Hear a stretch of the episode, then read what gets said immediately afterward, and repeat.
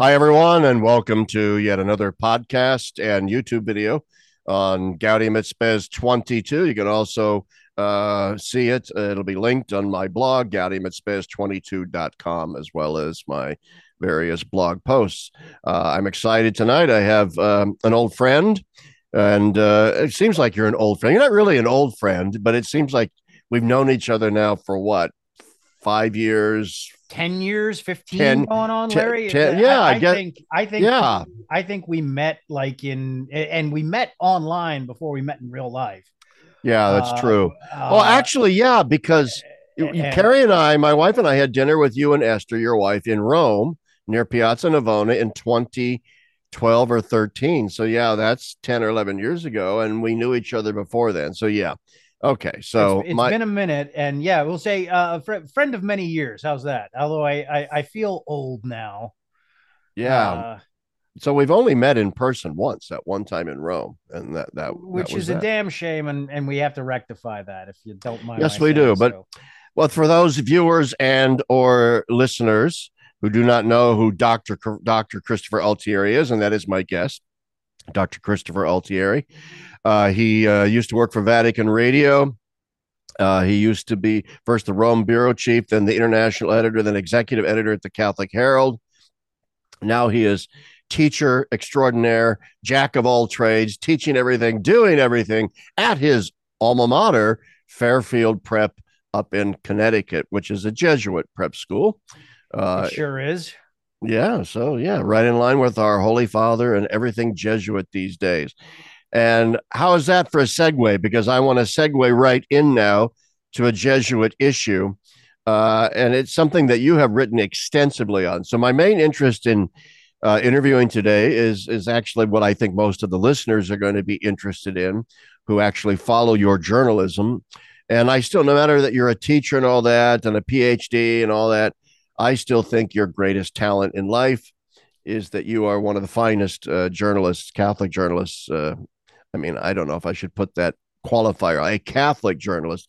You're a journalist who writes on Catholic issues, and you're one of the finest ones out there, in my opinion. You and John Allen and a few others. And uh, so I think a lot of people feel the same. And so they follow your stuff. So I really did want to, in light of recent, we both write for Catholic World Report and you had a series of articles and essays on the scandal involving the Jesuit Father Rupnik. I think that's like Rupnik or Rupnik. I'm not certain how, how. How do you pronounce it, Chris? Do you know? uh yeah i believe it's rupnik uh Rupnik. Yeah, he's a uh, uh he's Slovenian. Uh, Yes, from Slovenia. And uh, for the viewers, you know, the, the, the, and the listeners who don't know, Father Rupnik uh, started a female religious order in Slovenia.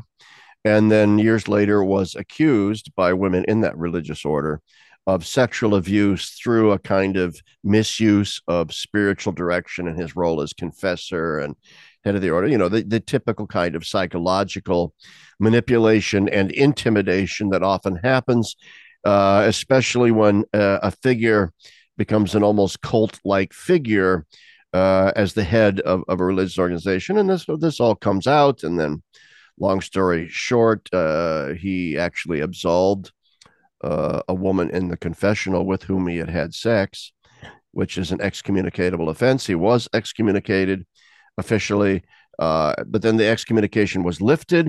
You can stop me at any point here, Chris, if I'm getting something wrong. After a few mea culpas on his part, uh, and now he's sort of been rehabilitated. And also in the background in all of this is he's one of the more famous ecclesiastical artists in the church. Uh, today, his art uh, is all over the place in some very important shrines and places in Europe. Uh, and he was invited to give uh, talks to the papal household, Lenten reflections to the papal household, despite these accusations.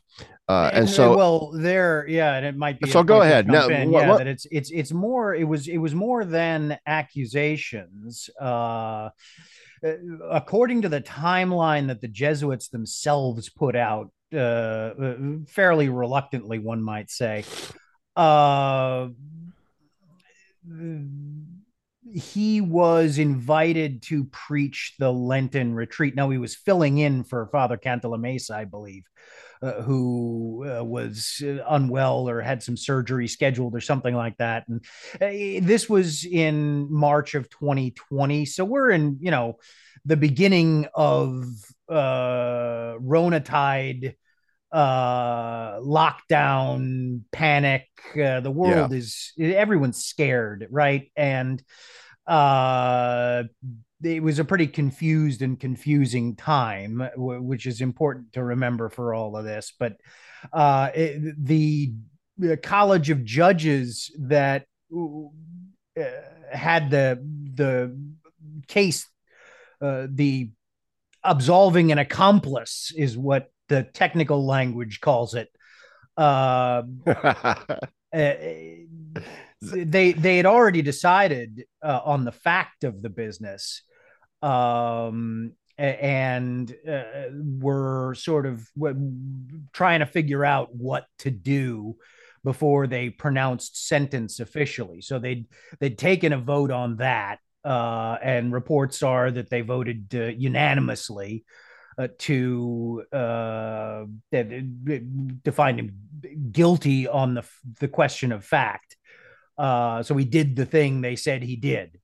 Um, and eventually they did uh, uh, uh, confirm or ratify the excommunication. I'd say it, it is not an excommunicable offense.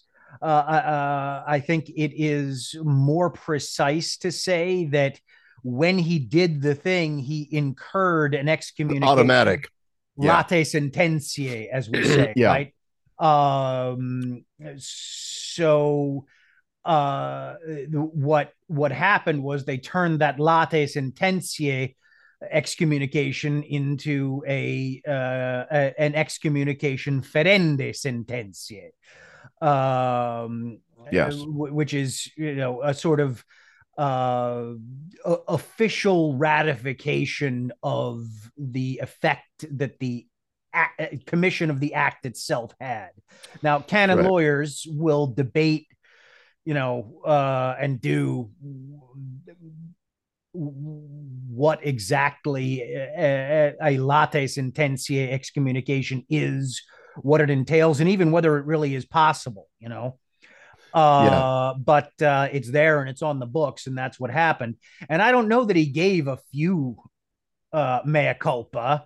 Uh, it, it looks like he, you know, he sort of, and I think I put this in copy at one point. Uh, you know, he basically pinky swore that he was really, really sorry. Yeah, yeah. And uh, it was uh, back to business as usual. Although back to business as usual uh, in this case, you know, what does that exactly mean? Because it, it doesn't look like he was that the restrictions under which he was operating were terribly restrictive. Uh, as right, you noted, right. he was, you know, he was trotting around the world, giving conferences, leading retreats, including one in the Apostolic Palace. Uh, he was receiving awards. He was getting, you know, uh, calling on the Holy Father in the Apostolic Palace. And people will say to me at that point, Altieri, he doesn't live in the Apostolic Palace. He lives in Santa Marta, the Domus Sanctae Marthae, right? This sort of guest house. Uh, yeah. Uh, hotel on the uh, Vatican grounds. Uh, well, uh, dear listeners, uh, you're wrong. Uh, all, all, that means is that uh, the Apostolic Palace is now inside Santa Marta. You see, uh, the Apostolic mm. Palace is where the Pope lives. It's kind of like the president. Whatever plane he's flying on is Air Force One. Right. Um, now, the building that we refer to as the Apostolic Palace is still there, and well, who knows whether anybody's going to use it again for, you know, uh, living. Uh, but uh, a lot of the business uh, of governing the church gets done there. Up in the third loggia, you've got the Secretary of State, right? Uh, right. These sorts of things uh, are, are are all there and and still going concerns. Uh, but if I may be allowed this pedantic digression, Larry, go ahead. Uh, yeah, there there you have it. Anyway, uh, carry on. You, I'm sure you have lots. Of no, no. I, I, what do you want to know about Rupnik? You know, no, well, that's fine. Uh, but I like all that sort of inside baseball information about you know, Vatican City State. A lot of people, you know, we know about the Vatican, Vatican City State, but we don't know about. I never knew that the Secretariat of State was, you know, on the third floor there uh, in the Apostolic Palace. Uh, I figured it was somewhere in there. It was a big mystery to me. Uh, but anyway, yeah, what I actually read somewhere today, and I'll uh, be brutally honest, I, I can't even remember the source, but I distinctly remember reading this, uh, where the the the journalist claimed that uh, the excommunication of Rupnik was actually lifted by Pope Francis himself. Well, can you confirm or or not confirm that? Or I uh, I, I, can't confirm that. Uh, and you know, here here's the guy. You know, I'm chafing and you know champing at the bit. Uh, uh I'm I'm in southwestern Connecticut right now, Larry, not in Rome, and uh, you know yeah, uh, yeah. I hope my I, would give my left something to be there right now, but I can't. Oh, come on! Are you saying that you uh, just don't have the same access to the corridors of Vatican power that you once did, Christopher? I'm saying exactly that, Larry, and because I can't, you know. That's good. That's fine. You're I, cool with run, me. Run across the street and go and you know and and and and and look a guy in the well, eye. let me. Let, let, let me. The reason why I ask it, though, let me put it this way: Would it surprise you if Pope Francis had a role to play in the lifting of the excommunication of Father Rupnik, because that's sort of one of the the, the sort of backstories here, right? What we have well, is so, something of Jesuit favoritism going on here for a celebrity Jesuit priest artist, and the Pope seems to do this a lot with prelates or priests who have been accused of nefarious things, but who he a, knows he knows them personally, and so he he has a tendency to be oh boys will be boys. I guess that's the ten. I don't know what the tendency is, but it I, gives. I would really, yeah. Uh, uh, I I understand the and and sympathize with the uh the characterization. Um, I I've done my very best to, to resist those sorts of characterizations in my own analysis of it. Right. Uh, for the very simple reason that uh, I, I haven't been able to talk to the guy and uh, wouldn't wouldn't want to uh, w- without having a conversation. You know um and again being able to being able to look a fella in the eye uh and and and judge not only words but body language and that sort of thing. Now he hasn't said anything about it. Um i can say that yes there is a track record there right? Uh yes yes. the, the, there just is and there's no getting around that whether you want to go back to uh, bishop juan barros uh, the Chilean bishop, who was a protege of uh, Fernando Karadima, their uh, Chile's answer to Ted McCarrick, uh, if you will, sort of a, a, celebrity abuser priest uh, who brought up a bunch of guys, and uh, among whom was was Barros. He got the see of Osorno uh, in northern Chile back in the, the earlier part of uh, the, the, Pope Francis's reign. Yeah. Uh, the folks there did not like him, didn't want him. There was sustained opposition, uh, protest, sustained protest, you know, for months and months and months. A part of the Pope's trip to Chile was a sort of a, uh, it was supposed to be a fence mending exercise, right? Um, was a disaster. And well, yeah, because he accused uh the the the the the, the folks uh who were sort of uh, the the the three uh, victim advocates uh, who were leading the agitation uh, and and leading reform and accountability efforts in, Chile. Yeah. Um, uh, they they were uh, also interestingly uh, the, the the fellows on the strength of whose testimony the Vatican's own canonical criminal tribunal eventually found Karadima guilty. Uh, right. Yeah, so they testified yeah, yeah. against Karadima, and he fi- he got finally uh, in 2011, I think it was, uh, convicted uh, and sentenced to a life of prayer and penance. Um, Francis accused Francis accused these guys of calumny. Yeah, uh, and you say, well, how's that? And uh, he said, well, they they they don't have any they don't have any proof.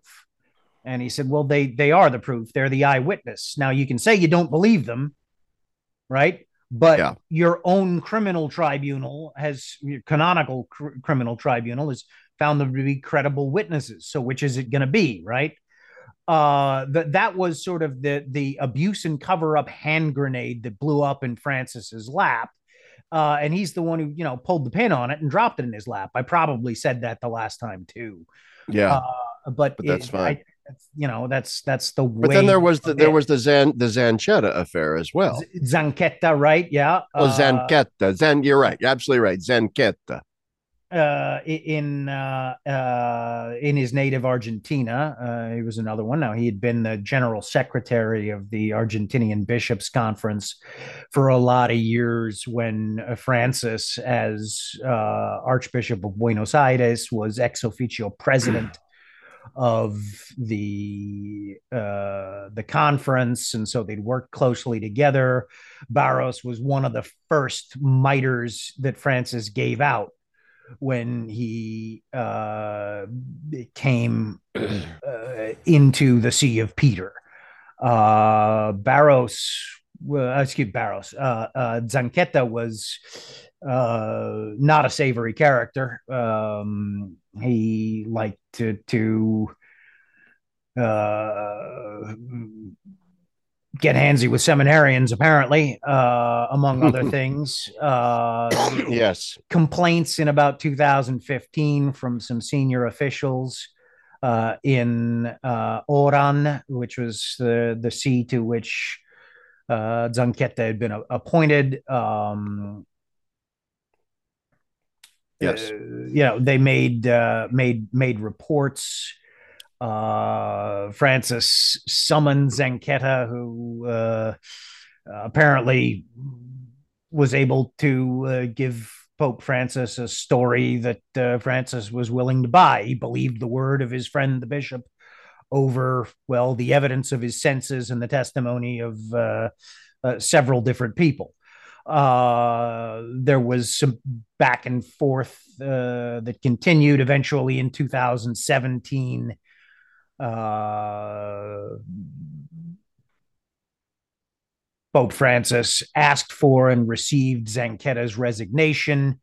Uh, and he sent Zanchetta quietly to go get his head shrunk with another Jesuit confrere uh, in Belgium, I want to say, but don't quote me on that. Um, and after he got a clean bill of health, he, he was brought back to the Vatican, where he was put in a sinecure in uh, the administration of the patrimony of the Apostolic See. That's the sort of the the the central bank of the the Vatican, the sovereign asset manager, uh, which was an interesting appointment uh, because of how uh, it turns out that Zanchetta was uh, also uh, getting looked at for some uh, uh, not entirely regular management of diocesan finances yeah. and uh, real property. Uh, you know, so it, it, it was all very, very so. Uh, very fishy to say the least. Um, and uh, well, so you have a track record there, right? We we were talking about yeah. Yeah. Um, and, and, folks, there's there's a lot more to the Zanchetta story. Uh, we could spend the rest of our time rehashing it, but uh, read about it. Uh, Nicole Winfield at the Associated Press. She's the, Vatican uh, uh beat reporter uh, for uh, the AP. Uh, she did yeoman's work on that story. Uh, lots of us uh, were were on it. I had a a little hand in the reporting of that story myself.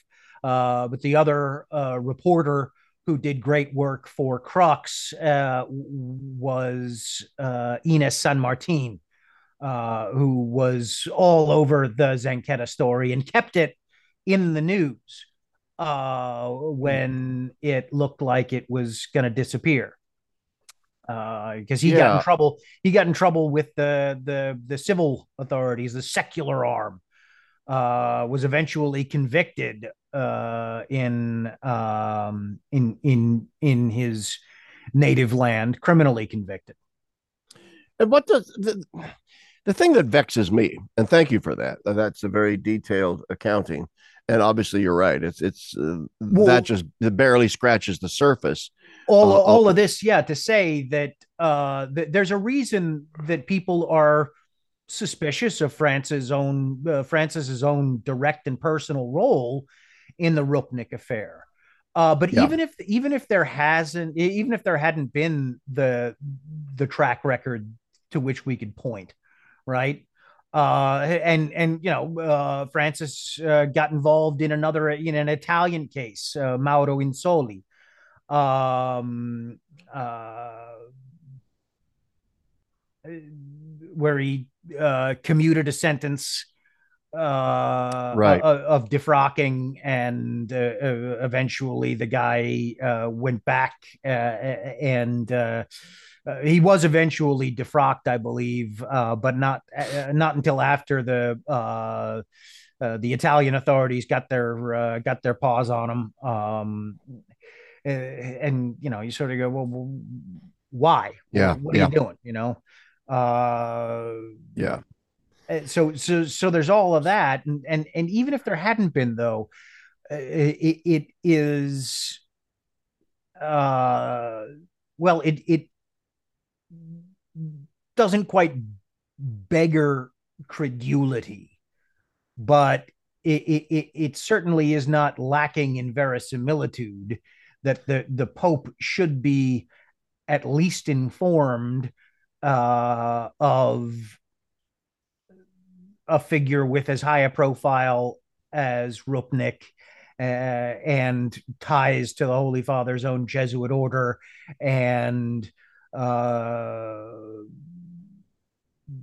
frankly, his historic uh, historical ties to the Apostolic Palace. Right, it was John Paul II who set him up uh, at the the the Centro Aletti.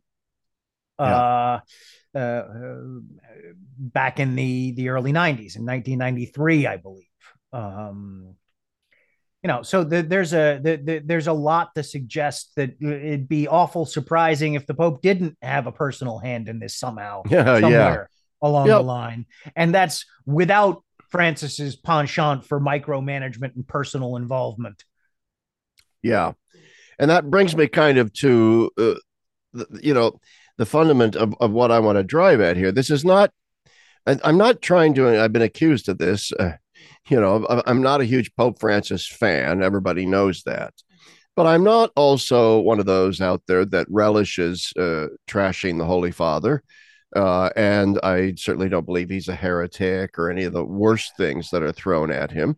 I happen to think he's not a very good pope. Now, I, I know you don't necessarily share that view, but uh, that's my view. I, I, think he's, let's just leave it at that, not a very good pope. Uh, all that being said, though, I mean, other popes have failed with regard to this issue of sexual abuse and clamping down on sexual abuse. Uh, it's this isn't simply a Pope Francis phenomenon, is it? I mean, uh, it, this is there seems to, in other words, what accounts for this disconnect? I don't believe for one second that John Paul or or Pope Francis or in their heart of hearts don't think that sexual abuse is a horrible thing. I think they both thought it's a horrible thing.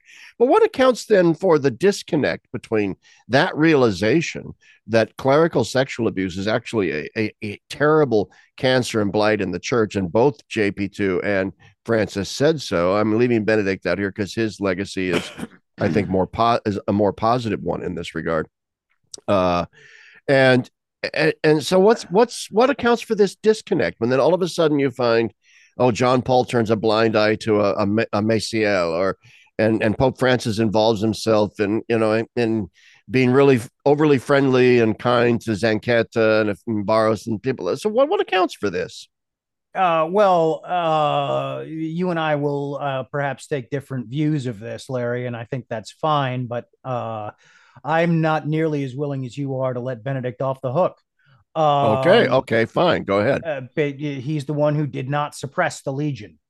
Um, he had uh the so they're all guilty the wherewithal to do it well they they they, they they're all uh guilty uh well let's put it this they, way they, they all have this disconnect all, that i'm talking all, about they all failed yes uh and the, the way you know that they all failed is that uh we're we're still uh, dealing with the issue and we'll continue to deal with it so long as uh, responsibility, transparency, and accountability are not a uh, or responsibility, accountability, transparency. I think was the order that uh, Francis's big sort of dog and pony show back in 2019 on uh, safeguarding in the church uh put it you know as long as those are you know the buzzwords as a, and and and pr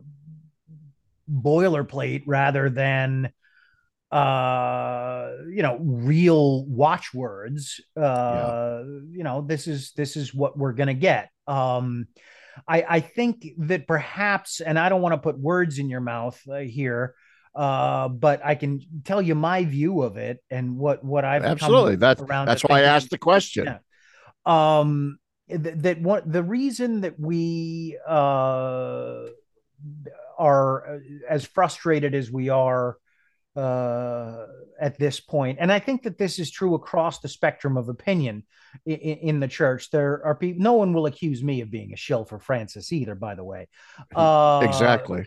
But but uh, I, have said it, and I will keep saying it uh, as long as I have to. He did not create this crisis. No, he did not. Um, and uh, you know, neither neither did Benedict, neither did John Paul. Not any one of them. And by the way, neither did Paul the Sixth, and neither did John the Twenty Third.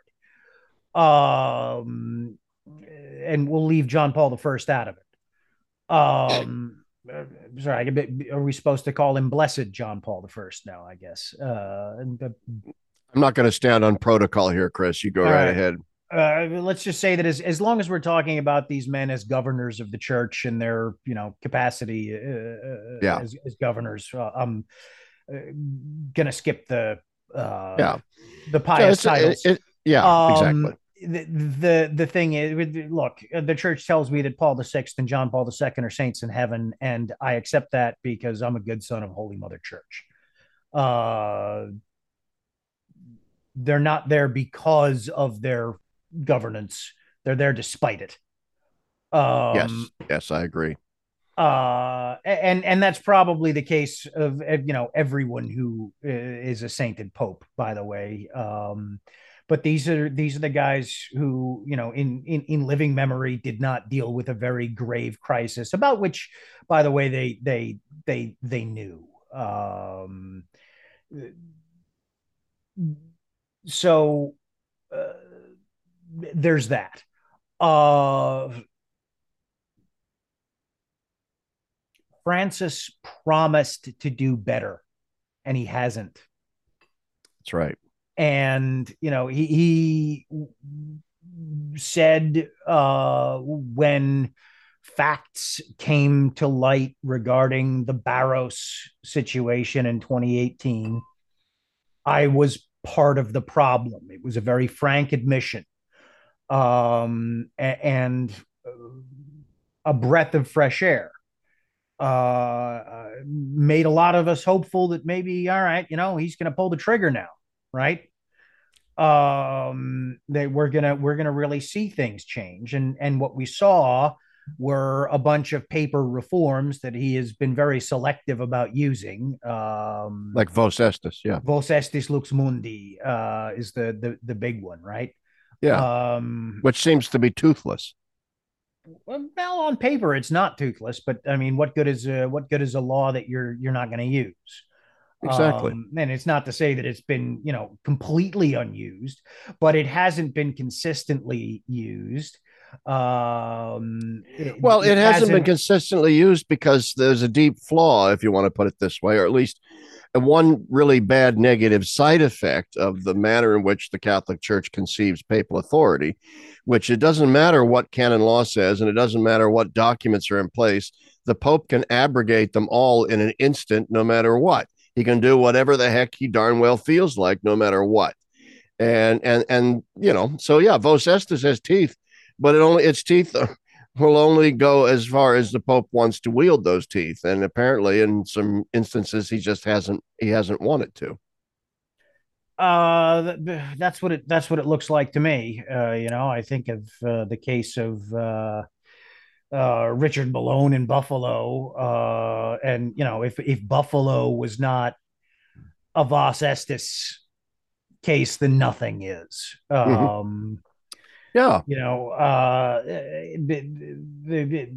that's a you know, um, it's just uh, just the way it is. Um, and so you know and there they they could have used vos estis and they decided to go the route of an apostolic visitation uh eventually uh, uh, Bishop Malone did decide that it was time for, for, Bishop Malone not to be Bishop of Buffalo anymore. Uh, yeah, you yeah. know, um, but uh, there there was there was no criminal investigation, there was no criminal trial for cover up of abuse. Um, there there was none of that, uh, and it was uh, pretty shocking that there wasn't, and it was pretty clear that it was a decision not to use Vos Estis.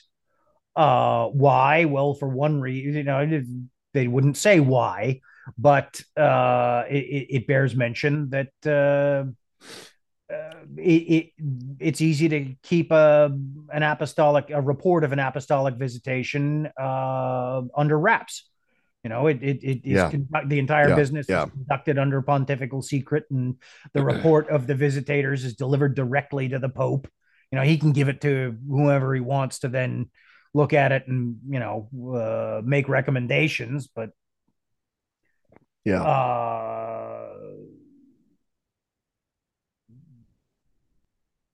It keeps things neat and tidy. Yep, sure does. And um, oh, I had something I was going to ask you. It, it, just left my mind, but uh, I, I want to move on to. I mean, I mean, on the on the same topic, and I don't want to beat this topic to death, uh, but it's an important topic. I mean, and, and well, let me let me back up and let me let me sort of maybe take back what I just said, um, in terms of downplaying the topic. I mean, you can disagree or, or agree, but I, I, this is probably in the minds of most most lay Catholic, I say, I think especially, is the most important issue confronting the church today. The issue of not just the issue of clerical sexual abuse, but the issue of the church's response to clerical sexual abuse and episcopal sexual abuse and episcopal cover up, and now perhaps even papal cover ups. This seems to be the the elephant in the living room that I'm wondering um, and you can answer this are are is the hierarchy absolutely clueless? Are they completely clueless as to the fact that they have zero credibility in the eyes of most lay people right now? And do they not understand that uh, that we that they need to restore that credibility through concrete action and not more documents and words? I know that's sort of an open-ended rhetorical question but uh, your thoughts on my my little rant right there? Uh, if, if it walks like a duck and quacks like a duck, Larry. yeah. Uh, you know, I, I, I just don't know. You know, um, whether yeah, it's it's, a, it's just a, a failure of moral imagination, uh, whether it is a uh, an unwillingness to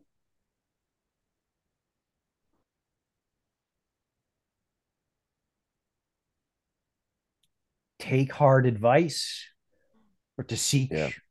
yeah. and and to listen to uh, hard advice uh, whether it's a, a question of you know a straightforward question of you know competence in these Well- matters that that Yeah. uh, you know do they have the wherewithal to to you know to deal with this uh, or uh, are they so utterly formed or deformed by a broken clerical and hierarchical leadership culture uh, that they they they they're just incapable of seeing it i i don't i don't know uh you know i i, I think of uh the the, the you know uh, the case of bishop rhoades uh, when he had a guy not too long ago um this is uh what is he fort fort wayne south bend is that right Yes. Um, yeah. He was Harrisburg. and uh saying yeah there's there there were there were no red flags at a press conference you know a, a couple of weeks no more than a few than a few weeks after he uh, uh had first learned of uh some very untoward uh behavior uh, on the part of a guy who was only 3 years ordained um Yeah. and what I wanted to know at the time was uh how, how do you know there were no red flags? How could you possibly say that at this point? Yeah. Yeah. Now, Yeah. there there are two possibilities. One is there were red flags and you missed them, and that's bad. And the other possibility is that it is as you say, there were no red flags, in which case you clearly missed something Yeah. right? Because a, a, a guy doesn't go from, you know, I'm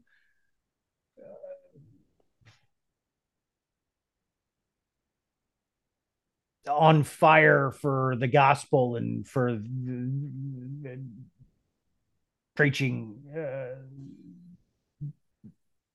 Christ crucified and risen from the dead uh, to, uh, well, you know, I'm going to you know get liquored up and uh, get fresh with uh, a, a bunch of co-eds or you know uh, I, I, it it it doesn't sure Yeah, it happened it happens in an instant Well- but uh, you know it, it- three years out from seminary you know you can it's a safe bet that Yeah. I mean, there were there were there were signs that you missed and sure guys can uh hide all sorts of problems um and bad actors uh can be very good at you know masking their true character and intention. Okay that's that's true. Uh there is no such thing as a perfect system. Um and even if there were uh there there are no perfect people there are going to be mistakes right?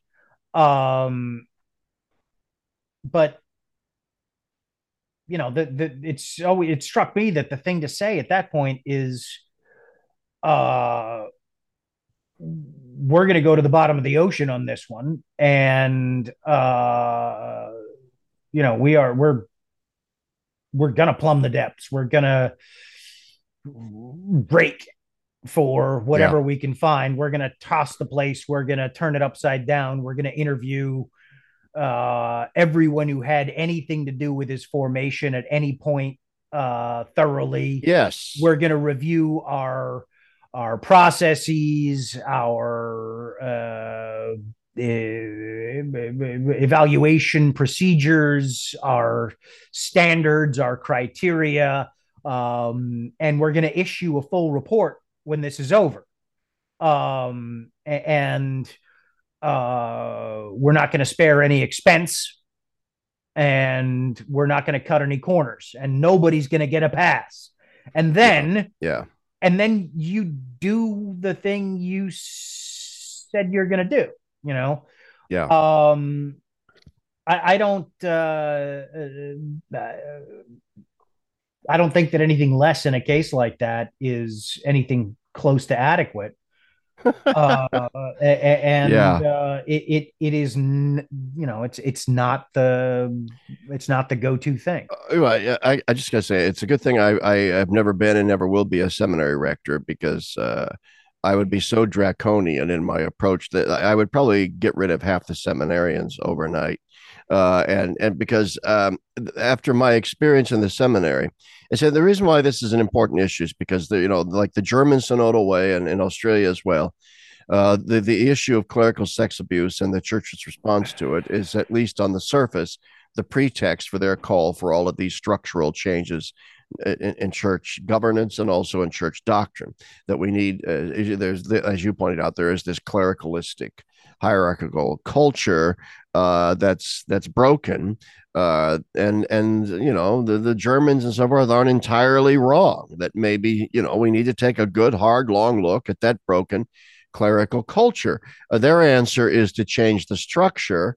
Um, my answer is that most of these things are downstream of culture uh, and the church's inability to deal properly with a degraded culture uh, and the quality of people coming into the seminary. I know for a fact when I was in seminary, I was in seminary 1978, 1985, both minor and major seminary. And there were, you know, friends of mine and I would sit down, and some of these people are now priests, and we would say, uh, we, we, we'd start naming off all of the guys that we knew someday were going to be in prison. And sure enough, you know, about 90% of the guys that we thought were going to be in prison someday were in prison someday. So for a bishop to say, oh, there were no red flags, well, maybe to him, no. But uh, my my question is has I think seminary formation has gotten better uh, since 2002 and the, and everything hit the fan, but I'm still wondering. I'm still wondering, and I don't know. This is not me asking a loaded question. I really want to know. I want to know if seminary formation has gotten more perspicacious in terms of identifying problem guys. Uh, that that that'd be the sort of Oh, I, I I think it has, and you know, I I should say that uh, I haven't kept close tabs on that situation in Fort Wayne, South Bend, and don't don't know the Bishop. And Rhoades I think Bishop Rhoades the, is a good man. I mean, he right was thing. rector at Mount uh, St. Mary's. Yeah, I, uh, you know, and and then Bishop of Harris. I think he's a good man. I don't mean to malign him, but I think he mishandled this case uh, certainly in the in the in the in the catch up, you know. Um, yeah, in the catch up phase, yeah. Uh, out of the gate at any rate, right? Um, yeah. The, the uh, but yeah, uh, I mean, there is a greater awareness of a need to be uh better at screening. Uh, yeah. I, I, I think that uh, seminaries in general are still trying to wrap their heads around you know the best way to deal with a lot of the ambient general cultural uh yeah. challenges that uh guys coming in these days well they're all addicted face. to porn when they come in you know uh yeah the, this is the, i don't know that they're all addicted to porn but your point is, well that's what i hear from seminary formators is that if we got uh, if we were to eliminate every guy that came into the seminary who has a porn problem i don't know about addiction but a porn problem that they're habitual users of porn we'd have to get rid of 99% of the guys coming in uh so therein is the problem that they face. Uh, you know, uh, it, it, it, certainly is a bigger problem than probably it has been uh, uh, in the in the past, uh, and that that much is evident, uh, undeniable. Uh, but it, it's it's not the it's not the only problem, you know. oh well, yeah, um, there are many others, and, but yes it, there is a uh, I, I think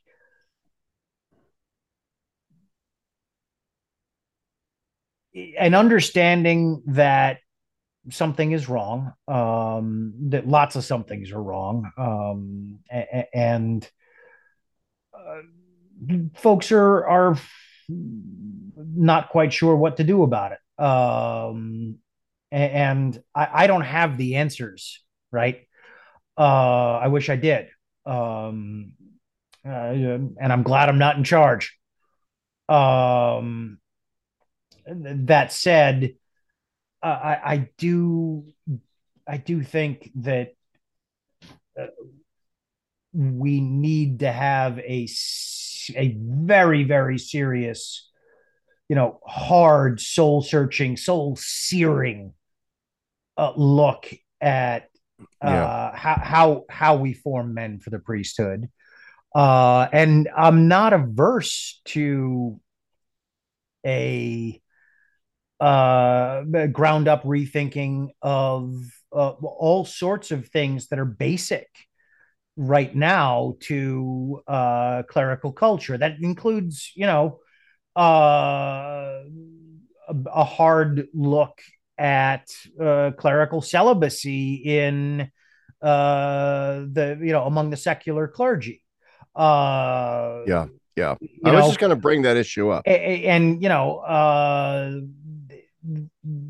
we in in the Latin West are you know not because I think that you know well uh, if if you uh, start ordaining married men it's going to be a, a direct uh, deterrent uh, to uh, well guys abusing children because uh, th- that's not how it works uh right. just that's you true know, um but i do wonder about the effect of having men with families uh in, in the clerical ranks men who uh, have well, you know had to develop marketable skills and provide for a family and you know aren't dependent upon the goodwill of the bishop for their next meal uh, and and for the roof over their head.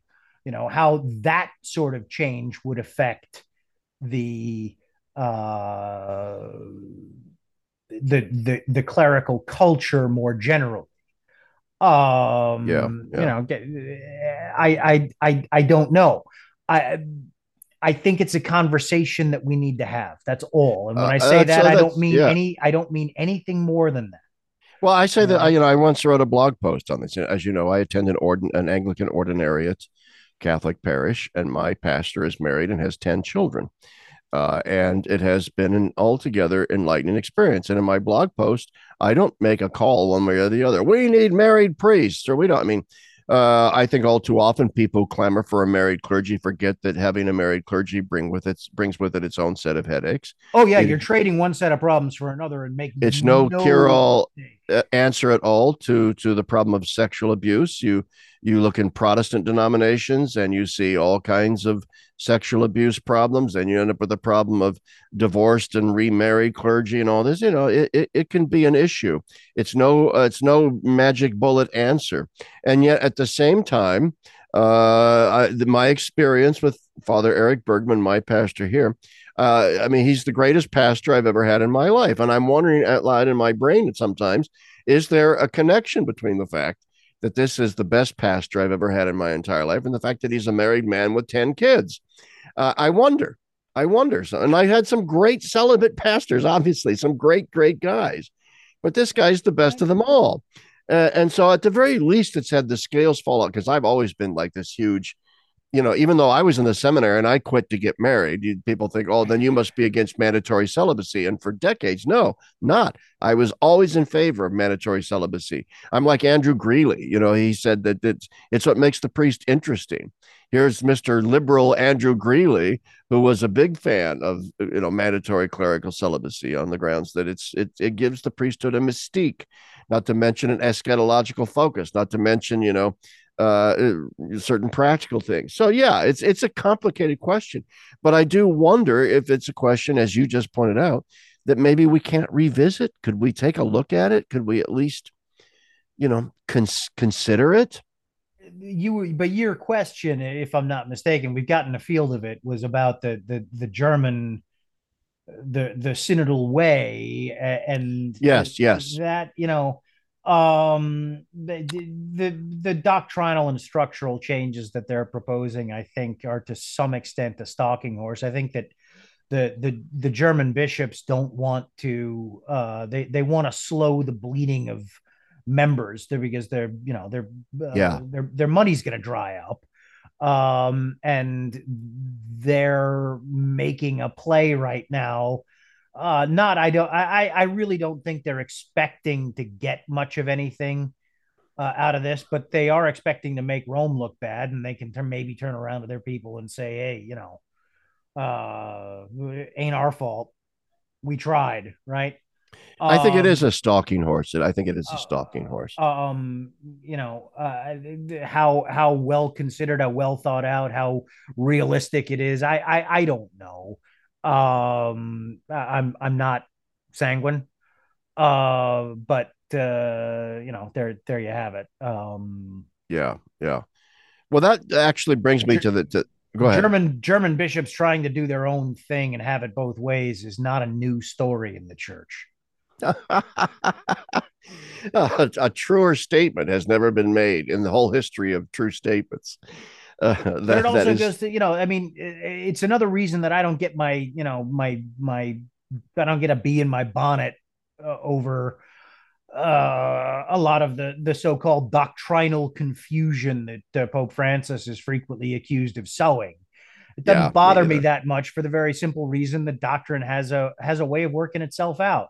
It's always messy. Yes. It's always tied up with politics. Yes. Uh, and both ecclesiastical politics and general, you know, uh, uh, cultural and civilizational movements, uh, finding the way to articulate what the, the faith uh, has always been in, in a way that uh, uh, makes sense and is appropriate to the the times in which we live has always been you know well the the, the work of the church.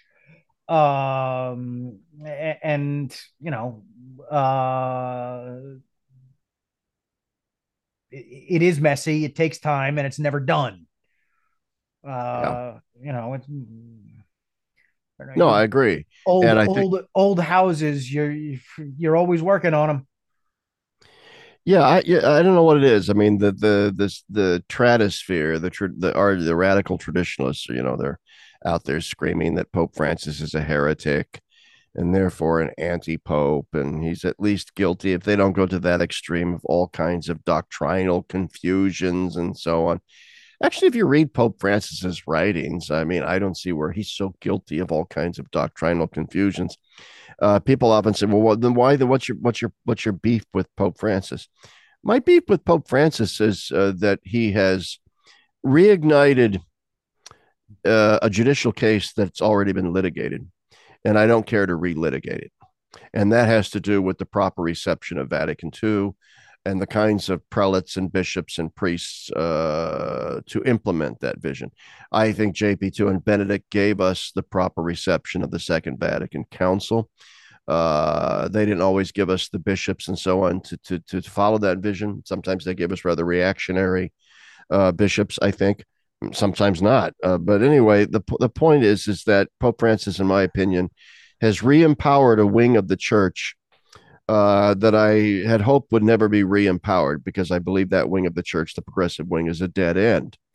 Uh, I think the Pope is playing a dangerous game here. I think he, I don't think he wants to give to the progressive wing of the church everything that they want, their wish list, and he hasn't. So he's not a progressive but I think he prefers their pastoral style. I think what this pope is about is a certain revision of moral theology, and I think he's about accompaniment and discernment and all the uh, you know a more accompanying church and all that. And I think he he prefers the the style, the pastoral style of the progressives, which is why he's re-empowered them. And yet, I think that's a very he's going to get burned by that. And I, I, think that's a move designed to divide the church and to take it backwards. What what so what what do you think of, of my of my take there? That that's that's my sort of spin on what what Francis is sort of up to to try and interpret why. On one hand, he hasn't given the progressives nearly anything that they want, and on the other hand, he's re-empowered all of them. Well, uh I, I, I don't know, Larry. I, I, it doesn't seem to me that he has anything like the the the capacity for uh,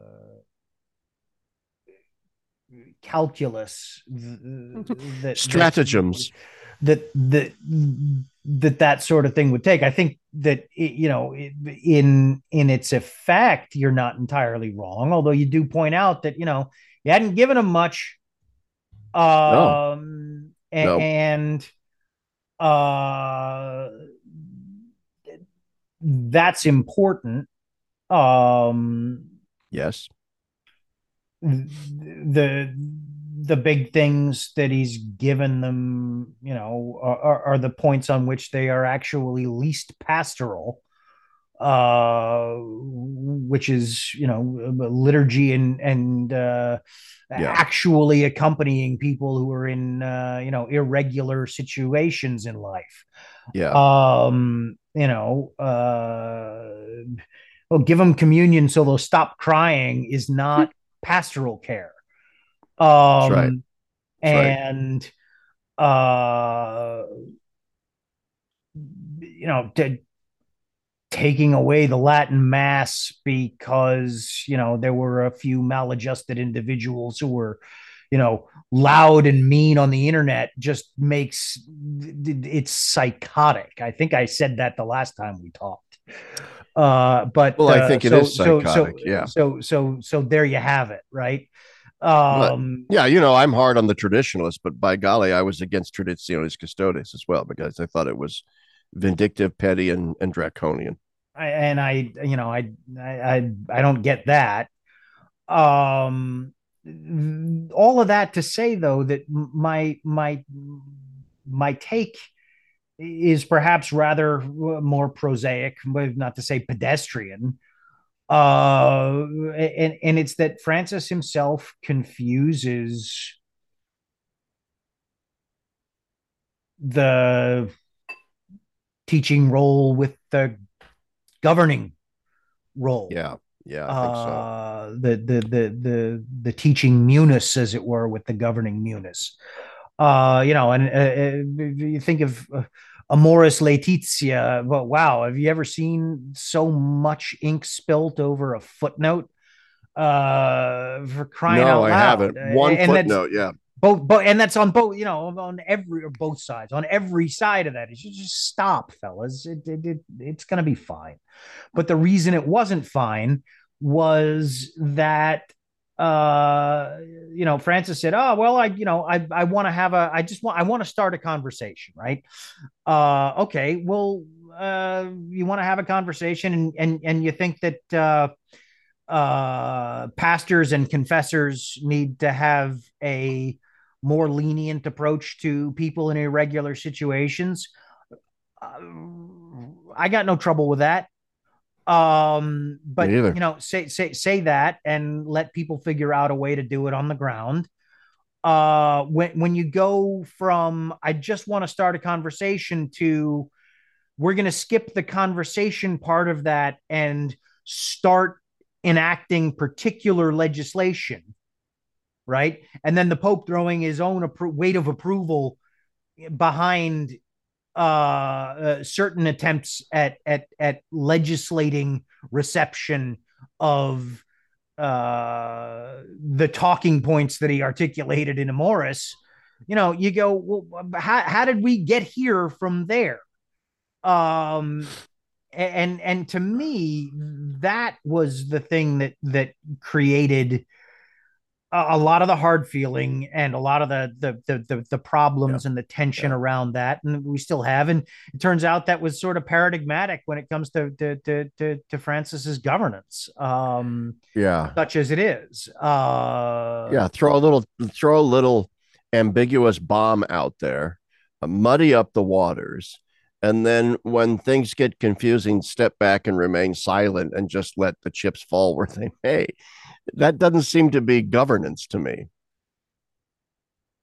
Uh, and, and you know, you gotta do. I don't remember. Did do we need legislation to uh to to to implement an apostolic exhortation, which is, I mean, all that is is is an official encourage. It's an an official encouragement of the church, right?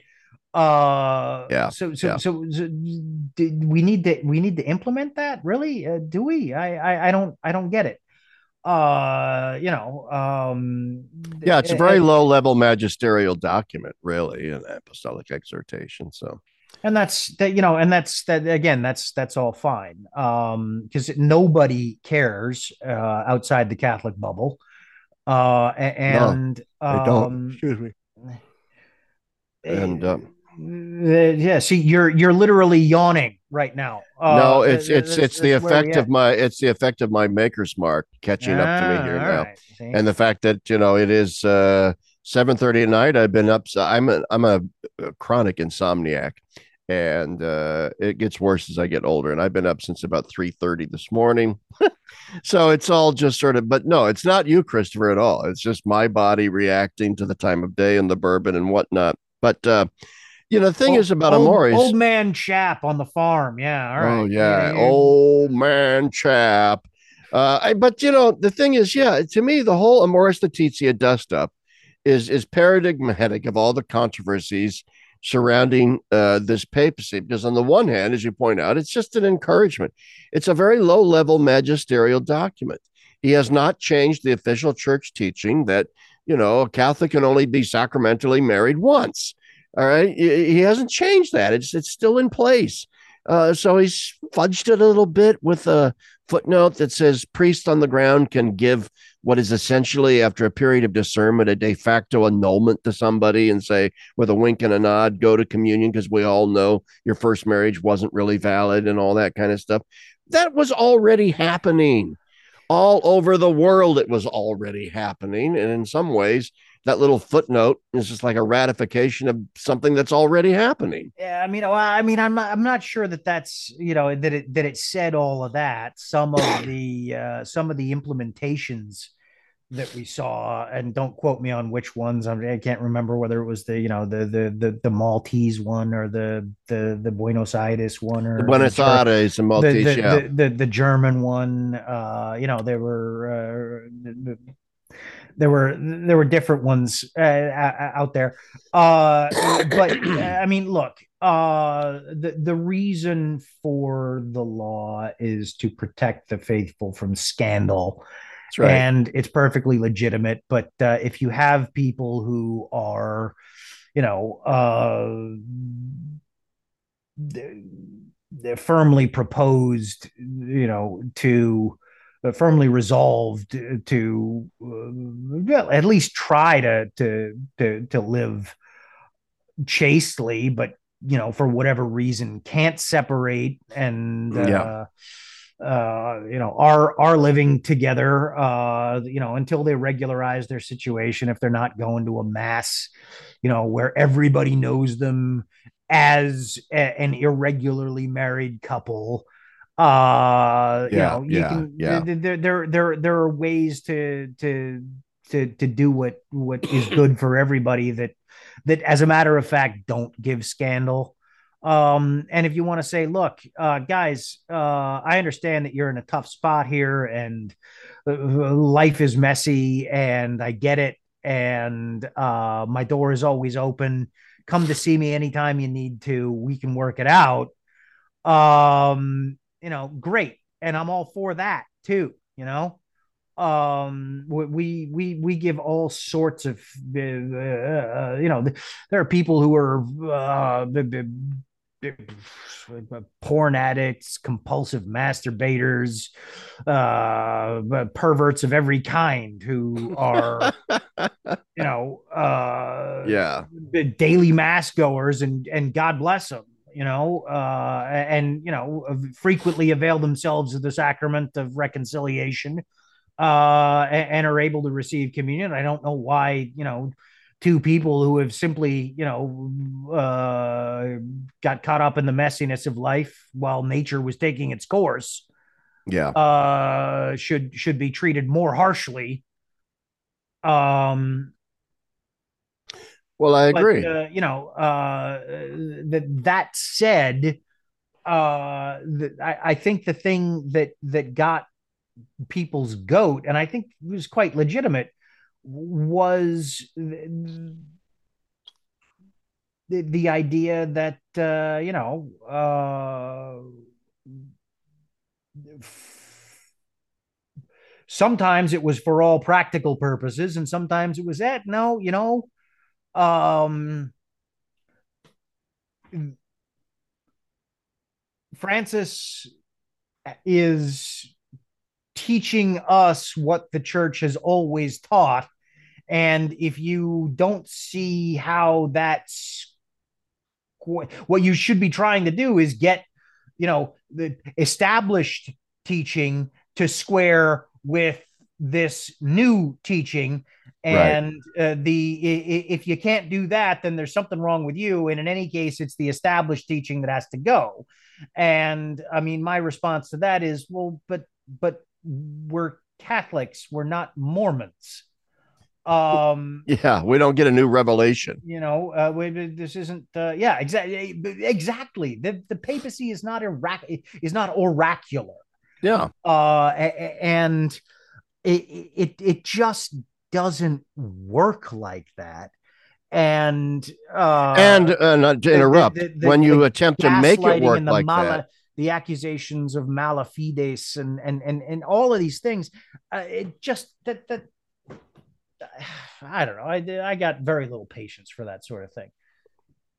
I can tell. And the thing is when you try to make it work like that like it's oracular uh, and things just seem to be able to summarily change at, at whim you end up undermining confidence uh, and belief in the entire edifice because now it really does seem just rather arbitrary.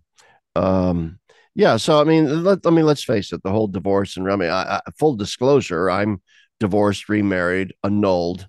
You know, I, I'm benefited. I'm also a lot of my viewers and listeners may not know this. I'm actually a laicized deacon as well. Uh, I was two months away from ordination to the priesthood. I was an ordained deacon uh, when I decided not to become a priest. So I, I got laicized deacon uh, then I got married, divorced, uh, and annulled. So I like to tell people I'm trying to uh, receive every canonical procedure that the church has to offer in the form of in the form of dispensations and whatnot from various things. Uh, or as I tell other people, man, oh man, I don't look good on paper. Uh, yeah, this is the, the, sacramental version of hitting for the cycle, Larry. that's right. That's right. That's right. But uh, my one and only true sacramental marriage to my current wife has lasted 25 years. We just I had our anniversary last week. Uh, so so there's that that feather in my cap, but that is all because of her and very little because of me. But anyway, I digress with with something personal, but I, I just brought it up to say I'm not I'm not trying to be you know judgmental or pharisaical here. I'm I'm well aware of the situations people get themselves into, and I myself was in one, and and I availed myself of the church's mercy, uh, in canonical mercy, let's put it that way. Uh, but uh, the, the fact does remain. I, I I like very much your your insight and your comment, Christopher, about how that's just not the way things. That's just not the way things are meant to work. Where you know you've got the church's teaching, and then you've got this harsh cultural reality, and so you come, you try to come up with a modus vivendi, and it doesn't work. So you end up just discarding the church's teaching. That you know we're Catholics, you cannot do that. And to the extent that Amoris Laetitia sort of gave the impression that that's what we were doing, I think that's what upset a lot of people. I think that's what upset the Dubia Cardinals, whatever their motives may have been. Some of them, um, I do think that was ultimately they were expressing precisely that sentiment. What is going on here? Um, yeah, and I don't uh, look. I, am I'm, I'm sure that their motives were pure as the driven snow. Okay, it, it, it was, it, you know, it was it, it, it was not great form for them to go public the way that they did, uh, right. and, and, right. and when they did uh you know in in fairness they hadn't got an answer they weren't going to get an answer they probably had knew that and, or had figured it out. And well, they may have they- even be- they- been told sub rosa that they weren't going to get an get answer. a yeah, and and and there are there you know uh there's a lot of human nature going around these days, Larry, and you know yeah, yeah. Red hats is. are red red hats are as Yeah. susceptible of it as anybody else uh and absolutely. you can rationalize behavior but I, I mean i remember sitting there saying at the time one these are good questions they're legitimate questions Yeah, two if i were pope i'd have their hats yeah, yeah. um and uh so you know probably better for everybody that i'm not because you know Yeah, it's like I said, it's a good thing I was never rector of a seminary. Good thing you're never pope. uh Yeah, th- yeah uh, there would yeah. there, you know, there, would be a there, there- you, you don't want that um no, but you know, I think you're right about it was poor form for the Dubia Cardinals to go to go public in that regard.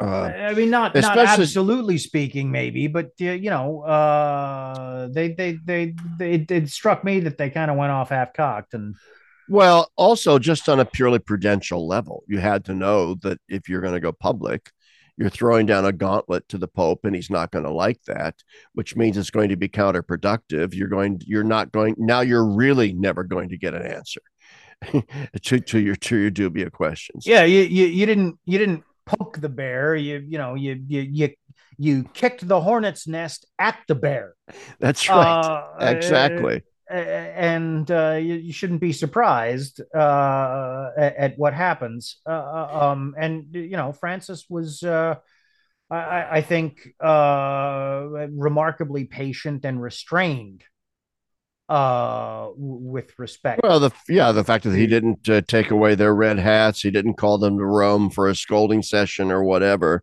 He just ignored it. He just ignored the whole kerfuffle, and and and moved on. And uh, but anyway, I mean that's all and, maybe, maybe we, yeah, maybe we should do You know, uh, yeah, uh, exactly. Along with rehash.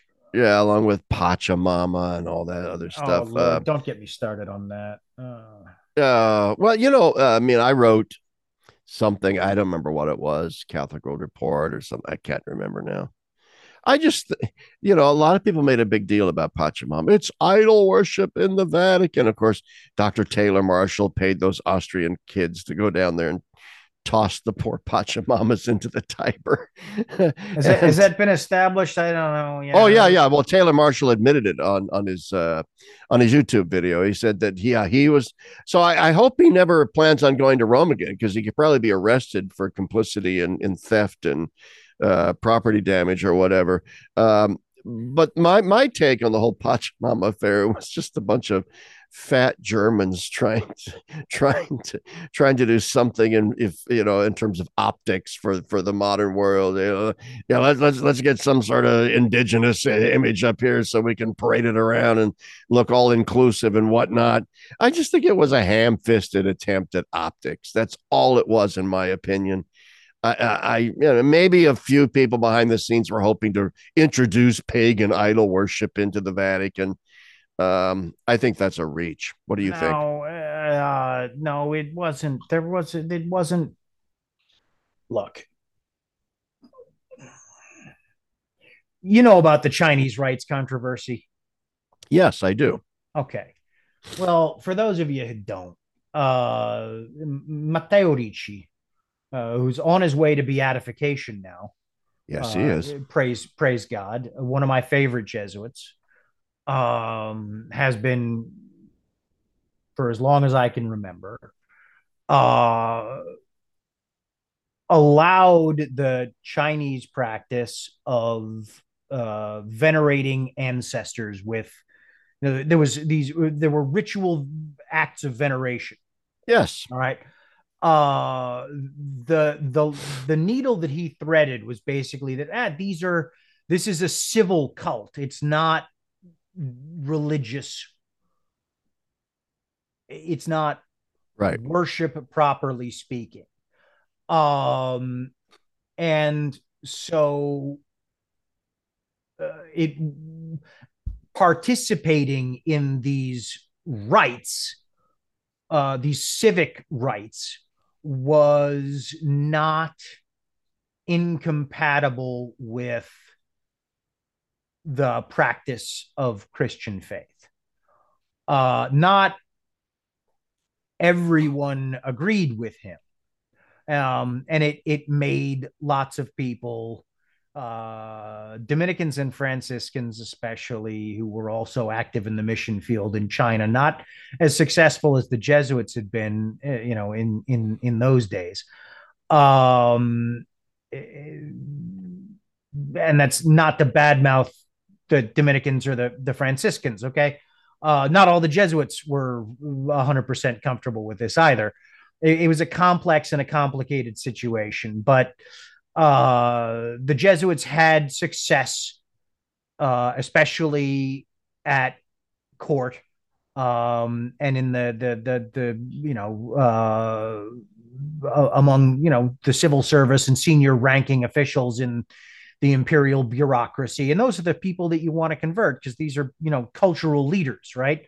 Yeah. Um and uh long story short you know back and forth over you know decades and more than 100 years of memory serves uh eventually uh rome put a kibosh on the uh yeah. on the rites. Um and uh that you know the jesuits fought a hard battle um they argued and advocated for themselves as best they could they worked around the strictures that were in place as best they could. Uh, and eventually, when there was nothing else for it, they obeyed. Uh, and the whole episode left a scar, right? Um, what took place in the Vatican gardens, you know, looked bad. I I don't think it was. Uh, uh,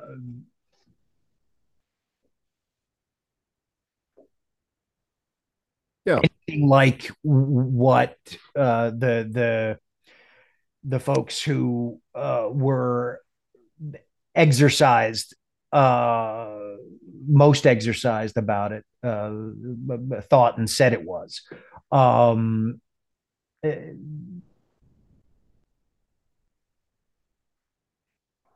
yeah, was I mean, a missed it was a missed opportunity and a PR fail yes. of epic know, proportions. I, uh, it, it, I, you know, I, I, might put it this way that that you know, um, it was an attempt to troll the trads that ended up at trolling the Pope. Um, exactly and uh, I don't I don't think that, that, I don't think that that turn of phrase is my coinage. I think I've just stolen that from somebody, but I can't remember who. It's okay. And we'll it, pretend it, came from you. It doesn't. It doesn't really matter. See, the thing is, uh, uh, but y- yeah. Uh, uh, may I, Larry? I, I sorry. I, I just I, I wanted to say that um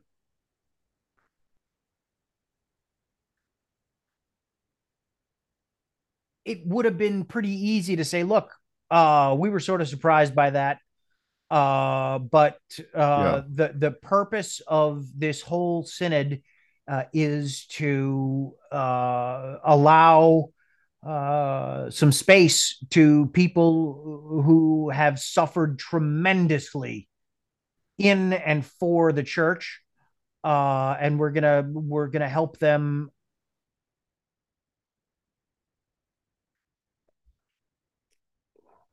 Yeah. Oh, I think your screen froze. Uh, and you, you, we've lost uh, we've lost Christopher's Zoom link, and so I mean we've been going now for about uh, an hour, uh, and so I think we'll just go ahead and and and and wind it up there. Sorry for the uh, sorry for the abrupt ending, but just with regard to the the Pachamama affair, I agree with what Christopher was saying. I think there was an ersatz quality to it. I don't think it really was like the Chinese rites situation completely because that was a very, I think, serious and effort at things. We, Go ahead. Are you back? Oh yeah, yeah, I'm back. Sorry about that. Uh, I don't know what happened. Well, your your your video is frozen, and then we lost your audio for a bit. Right. But I was just well, sort of saying maybe it's a a good time to wrap up. And I, I was responding to your comments. They're saying, yeah, I agree with what you said. I, I think to a certain extent there was an ersatz quality to the whole Pachamama affair. It's not. I don't think it rose to the level of actual theological seriousness that the Chinese rites affair did. And I think the reason why, as you said, no explanation really came that would have really helped, you know, to clarify this is what we were doing with Pachama was because I do think that in some ways it was an attempt at trolling the, the trads. If you, so if you're gonna if you're gonna troll the trads, you're not gonna throw them, uh, you know, throw them a bone afterwards. Uh, you're just gonna let them hang there. But anyway, are are you? Oh, good. You're back. Uh, and I'm I am that, back. Sorry about that. No, I was just saying that uh, where where I cut out, I think what I was trying to say, and I am sorry about that little technical glitch there. Uh, I'm, I'm pretty sure it was on my end. Um, that uh, you know, it would have been real easy to say. Uh, I understand that you know people were uh, upset by what they saw. Uh, but we know that uh, folks could have found it uh, quite upsetting. In fact, it was quite surprising to us too. Uh, but the purpose of this yeah. exercise was to give uh, uh, space to people who've suffered greatly in and for the church uh, and to allow them to uh, uh, show us who they are and and and what they do um yes. and uh, that not all of their cultural expressions will be uh, perfectly familiar or even comfortable uh, but that's that's okay. Um, and we uh, uh, we promise that uh, nothing uh, untoward was uh, intended or actually re- really performed. yeah, yeah, conducted. Um, and the whole thing would have would have gone away. Um, Eh, before it even started. Yeah. Uh, and that that didn't happen. Instead, you had you know people denying the evidence of their senses. You know, saying yeah. there were no there were no prostrations. Well, but there were. Now we explain, saw them. We saw them with our own eyes. Explain yeah. the prostrations. Don't deny that they happened. Um, you know. Yeah. Uh, that sort of thing. There were there was there was clearly you know very very highly unusual, you know, uh, at least para ritual, uh, that that that was going on, and, and you know when people see things that they're unfamiliar with, uh, and and you know that look a whole lot like things that people should be upset about right? Uh, yeah. then then you know give folks an explanation that that and that shouldn't be too hard and it shouldn't be hard to to to offer one and to be very frank and forthright about it and that that just didn't happen instead you know uh well we we all saw what happened yeah we saw what happened and the whole brouhaha ensued and the poor pachamamas ended up in the tiber i do believe that they were eventually uh, re- yeah, they retreat, were they were recovered, and that's uh, retrieved you know, from the Tiber. By the way, uh, speaking of the Tiber, as we as we end our discussion here, uh, we're about we're at about an hour and a half. Um, I was in Rome, as you know, last week, and I had read articles. You know that Italy had has been in a drought, and that the the levels of the Tiber were very low. Uh, but I have to say, when I was there, I didn't. The Tiber was actually not low at all. So I was happy to see that. And but there were no Pachamamas floating down floating down the Tiber. Well, this um, time of year, this time of year, it can get pretty high. Uh, you know, uh, I, am trying to. I don't think it ever, you know, it didn't overflow the banks, but it, uh, you know, it would get up and you know, water would splash on the bridges every once in a while. Oh yeah, I Um, was. I remember one time when I was there, and uh, uh, oh my goodness, uh, there were like big tree. There was a huge storm, and there were big tree trunks that were pushed up against the bridges and whatnot, and the water was piling up. But it still never flooded. It, you know, so it can get high. Well, you know, you. Uh, You're taking me back. Yeah. Yeah, Christopher is married to an Italian woman, Esther, lovely woman, and uh, so yeah, Christopher lived in Rome for many years, uh, and so you you know better than I the, the the the ways of the Tiber River. I had a glorious time in Rome, as you know, Rome is my favorite place in the world. Um, I have to say though, it, it, this trip of mine to Rome this time was very different from all of my previous visits to Rome, and not that my viewers give a care about. Now I'm droning on and on about my personal experiences, but when I'd been to Rome before, it was always as simply someone on a vacation to have fun. This is actually my first time there that was kind of a working trip because I did a lot of writing for publications on the funeral when I was there. And it was an altogether a bit of, of, a, a bit of a pilgrimage as well. Uh, yeah, oh, it was a pilgrimage. to, to, to, yes. Uh, well, and that's what the writing was based on. It was first and foremost a pilgrimage and not a vacation. It was a spiritual uh, homage and and and respects to Papa Benedict, who I love dearly, and uh, and then on top of that, it was a working trip. So yeah, it was a very it was a very different experience this time, more more somber, um, and um, but actually, I, I nevertheless I, I still loved it. It was it, it was it was a great time.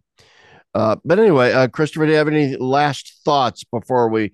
I always like to sort of keep these things about an hour and a half. That's a purely arbitrary rule on my part. It has to do with my own attention span. Um, but also, I think that I mean, I, I I know some podcasts go on for like three hours and stuff. I don't know. People can break it up, but I, I think that's too long. So, do you have any last words for the for the viewers? Uh, yeah. Uh, boy. Um, anything we haven't discussed. I mean, like I said, I you know, well, hour and a half, whatever. But we I can mean, go if you want. Yeah, I mean, I, I, I, you keep asking the questions, and I'll keep answering. Uh, but uh, uh, and you know, I love talking to you, Larry. Uh, I do. Uh, well, thanks. And, and you, you, you know that. Uh, we don't well, get to do it. We don't get to do it often enough. Um, that's true. And uh, boy, what would I say? Um, look, I, I, I ain't a guru. Uh, I, I'm nobody to set up as an example of anything. Uh, so the idea that I should give advice, uh, uh wow, you know, uh, hell, my my. Well, own... you know, uh, I mean, whether you want to admit it or not, Chris, I mean, you're getting on in years, so there's a sort of senior statesman quality to you now, where you're oh, like an, el- an elder in the room. So smoke them peace pipe and and uh, you know as I was doing here this evening myself. And, yeah, boy, I, I, I envy you. I've been yeah, Pulley. I I, I switched to I, I gave up the pipe uh, a, a good while ago. Uh, every once in a while, I I do uh, take to the uh, the the the vaping machine, um, but uh, the the uh, what can I say? Uh, look, folks, um, it's going to be fine. All right. Yeah. This too it, shall it's, pass. It's it's going to be fine. Yes. Uh if you know you want me to say it in, in sort of a, a pious and overly devotional tone, I can uh you know not uh, necessary. the the but uh you know um our lord and savior jesus christ has won the final victory over sin and death and nothing can ever ever take that away. The gates of hell shall not prevail. And uh, the the bark of peter will come safely to port uh, yes. What what what shape the bark is in? eh. Well, I, you know, I, I, I, got a nickel says I said that too the last time. So you know, I mean, folks are getting sort of a, a Chris and Larry Raydukes here. But uh, what can I tell you? I, I'm I don't I don't have any new material, Larry.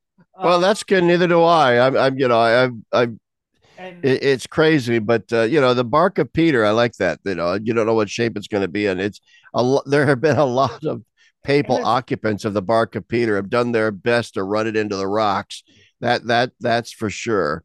Yeah, well, uh, what's the uh, what's what's the uh, the old Belloc quote about that? You know the one I'm talking about. Oh yeah, uh, the, the proof that the, the church cat, is a divine the, origin. Yeah, yeah, the the the the divine or the the that the Catholic Church is uh, of divine institution is something I'm bound to hold. Uh, but if I were not uh, proof of it would be in the fact that no organization run with such knavish imbecility could last a fortnight. Yeah, uh, yeah, you know, yeah, yeah. I think I got I didn't butcher that too badly. You know, no, but that that uh, is definitely uh, very close to it, and I and I think that's very true. And I think uh, those that's actually I think extremely good advice because a lot of my uh, blogging and YouTube videos and a lot of the journalism that you and I and others engaged in I mean, you can lose the forest for the trees. You can start thinking that these problems are just enormous and insurmountable and so on, and uh, they're not. I and think I, it was I, Pope, Pope Benedict who said, in, in at the end, the Lord, the victory is the Lord's. And we are going to, we're going to have bad times of it, you know um yeah there there are people in lots of the world christians who are you know risking life and limb as we speak they've got it really bad oh, uh oh, yeah they do you know just um, just to go to mass so just to just to yeah put putting things in right um yeah uh,